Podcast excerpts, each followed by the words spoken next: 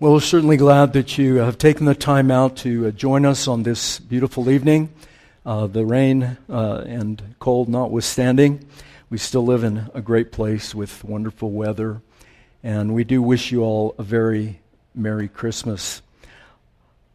There was a period of time in the life of our Savior Jesus when he went on a rather busy, busy season among the hills and valleys of northern Israel. And uh, there in the land of Gennesaret, which is in Galilee, uh, by the towns of Tyre and Zidon on the shores of the Sea of Galilee, Jesus had met with uh, the religious leaders and had scolded them intensely for their hypocrisy. Then he left and went to another place and he cast a demon out of a Gentile girl. From there, he went to another place and restored a man who was deaf and could not hear. After that, he fed a multitude of 4,000 with uh, just a few loaves of bread and a few small fish. Then he boarded a ship and sailed to Dalmanutha. In Dalmanutha, he met with another group of religious leaders and he scolded and accused them of hypocrisy and mistreatment of the common people. From there, he went to the town of Bethsaida and healed a blind man. And they left Bethsaida, he and his twelve disciples, and they were making their way to uh, Caesarea Philippi. And on the way, Jesus stopped and he asked them a question. And hear the word of God. When Jesus came to the region of Caesarea Philippi, he asked his disciples, Who do people say that I, the Son of Man, am? And they replied and said, Some say John the Baptist, some say Elijah, others say Jeremiah or one of the prophets. And he asked them, Who do you say that I am? And Simon Peter answered and said, you are the Christ, the Messiah, the Son of the living God. This is the word of the Lord. You know, everybody has an opinion about Jesus. I think you'd be hard pressed to go almost anywhere in the world where people have not heard his name and know something about Jesus Christ. And everyone has an opinion about Jesus. Maybe he was just a man. Maybe he was just a legend like King Arthur or any other legend. Uh, maybe he was just a great prophet, uh, a sage, uh, someone like, uh, uh, like Gandhi or someone like uh, Buddha or someone like Muhammad. But Jesus didn't really allow for that in his own life, in his own word he didn't allow for people to just decide for themselves who he was and what he was and what he was doing. Might have been nice if he had, if he had just said, you know, decide for yourself, and if you're good, if you're a good person, if you're sincere about what you believe, and if you really follow the, the law and try to be a good person, and your good deeds can outweigh your bad deeds, and, you know, at the end, we put you in a scale and kind of weigh you up, see how you're doing uh, that, that might have been really good. In fact, I think many people would be comfortable with that idea. I just, I just want to stand before God someday and, and just see how I measure up, see how I'm doing. But wow, how do you read this Bible and come to that conclusion when he goes from place to place and he's scolding the religious leaders who thought you could do that, who thought you could actually produce enough good works and good merit to somehow get weighed in a scale and be found doing well. But everywhere he goes, he scolds those people for their hypocrisy. And he says to them, You draw near to me with your lips, but your hearts are far from me. Because we all know something is wrong inside. And if you don't, I'm going to tell you there is. And I think every human being at some point knows in the quiet time when, when things are just quiet and there's no phones ringing and no internet buzzing at you and whatever else. I mean, I, my iPhone is talking to me 24 7. And I sometimes need to just get away from that sound. But when I do and I'm alone with myself, I know there is something missing, something wrong. And everyone wonders that, or at least they, they should. So, was he just a legend? A King Arthur figure, a wise man, a prophet, a mystic, or maybe he didn't exist at all? I don't know. You're going to have to decide that for yourself. But I'm going to tell you the scripture affirms that Jesus Christ is none, nothing less than God's very Son, come in the flesh. He himself being God, co equal with God, in a bond of love and eternal love called the Trinity. Father, Son, and Holy Spirit, something that no human being will ever completely comprehend because only God is, in theology, we call it aseity. He's aseity. He has aseity. He has his own self knowledge. But no one else. All we can do is approach, get close, and like a child, put our arms around him and hold on. But we'll never be able to encompass him all the way. He's so great and so grand. And Jesus is that one. The Apostle John told us in the beginning was the Word, and the Word was pros ton theon.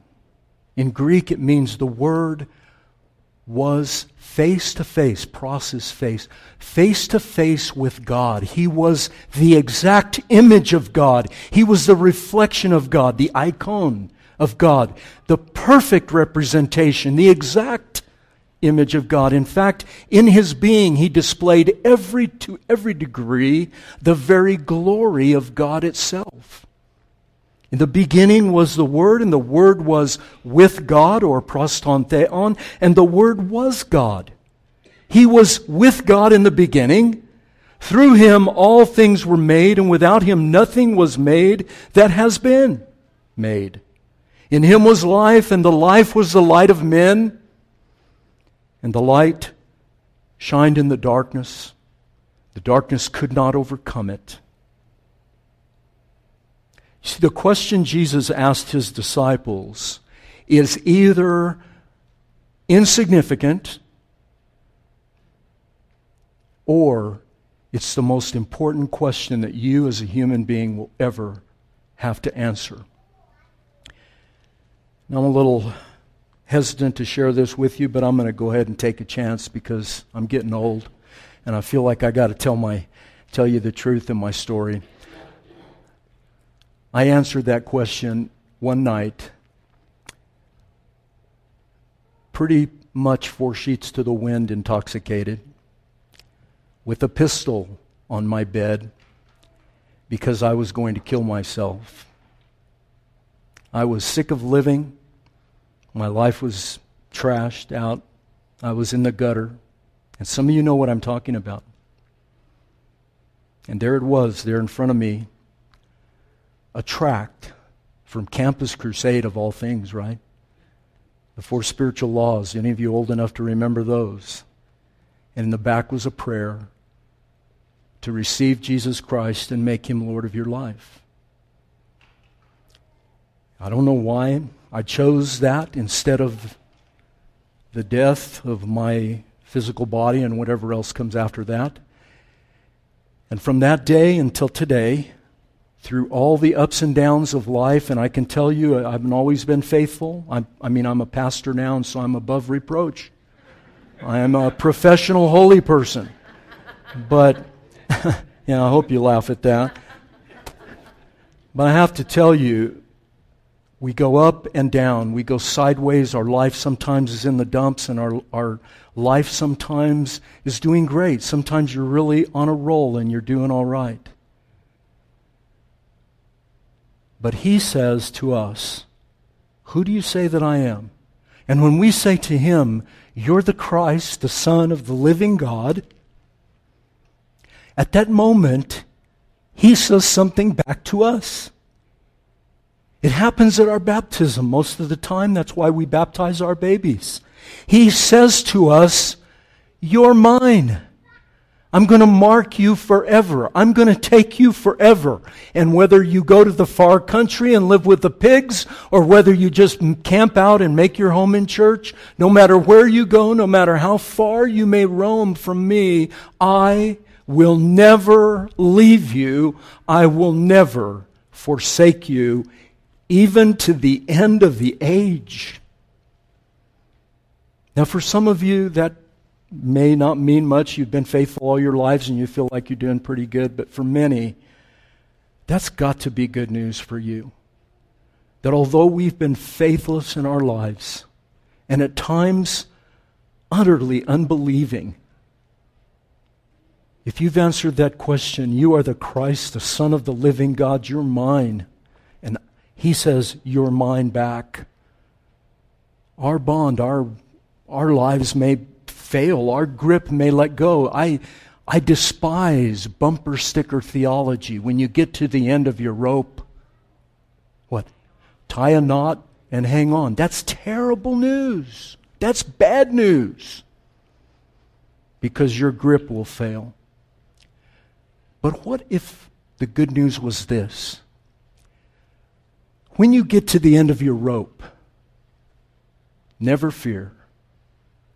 I have bound you up with cords of love. I will never leave you. I will never forsake you because I'm not going to judge you according to you. I'm going to judge you according to Him. And the whole story of the Bible is encapsulated in one moment on a trash dump outside the city of Jerusalem when Jesus Christ went to the cross for you and for me and died in our place died a death we should die ourselves, having lived the perfect life that we should be living and can't. He lived that perfect life, and then he said, Because they're mine, I will go there and I will die for them. And I will go and I will put the, the, the, the stake in the heart of the vampire death, and I will put death to death by my own death. I will crush death and so the Apostle Paul sings a hymn from the Old Testament O death, where is your victory? O grave, where is your victory? Where he mocks death because Jesus destroyed death by his own death. Every Christmas around the world, no matter where you live, everybody thinks about this they're all wondering who's Jesus. I mean, what what's all that going on over there in the in the, that part of the world? Who is he? And tonight, y'all are here, and I'm going to ask you the same thing. If you're a Christian, and if you've been a Christian all your life, you need to answer that question once again. And if you're not a Christian, if maybe somebody dragged you here, you know, there's probably skid marks out in the parking lot for some of you. You know, get in here. Um, if you've never answered that question, I hope that you will before we enter 2020. I hope you'll wonder and ask the question who is he? If he's who he says he is, it's the most significant question you will ever answer. It's the question between life and death. And if he's not, doesn't matter. You're going to die and go into the grave and rot. How does that sound? Isn't that an encouraging thought? But if who he if he's who he said he is, and I believe he I believe there's enough evidence to convince the world. In fact, we almost have convinced the world. If he is who he says he is, then answer him. You're the Christ, the Son of the living God, and I'll give everything to you. I'll hold nothing back. I'll even give you my sins because I don't know what to do with those. I'll give you it all to you. And when you do that, your life will change. The trajectory of your life will change. It may take you a lifetime. On your deathbed, you may still be wondering, why, why are things like this? I don't know. That's okay. He will be faithful, even when you're not. Best news you'll ever hear, my friends.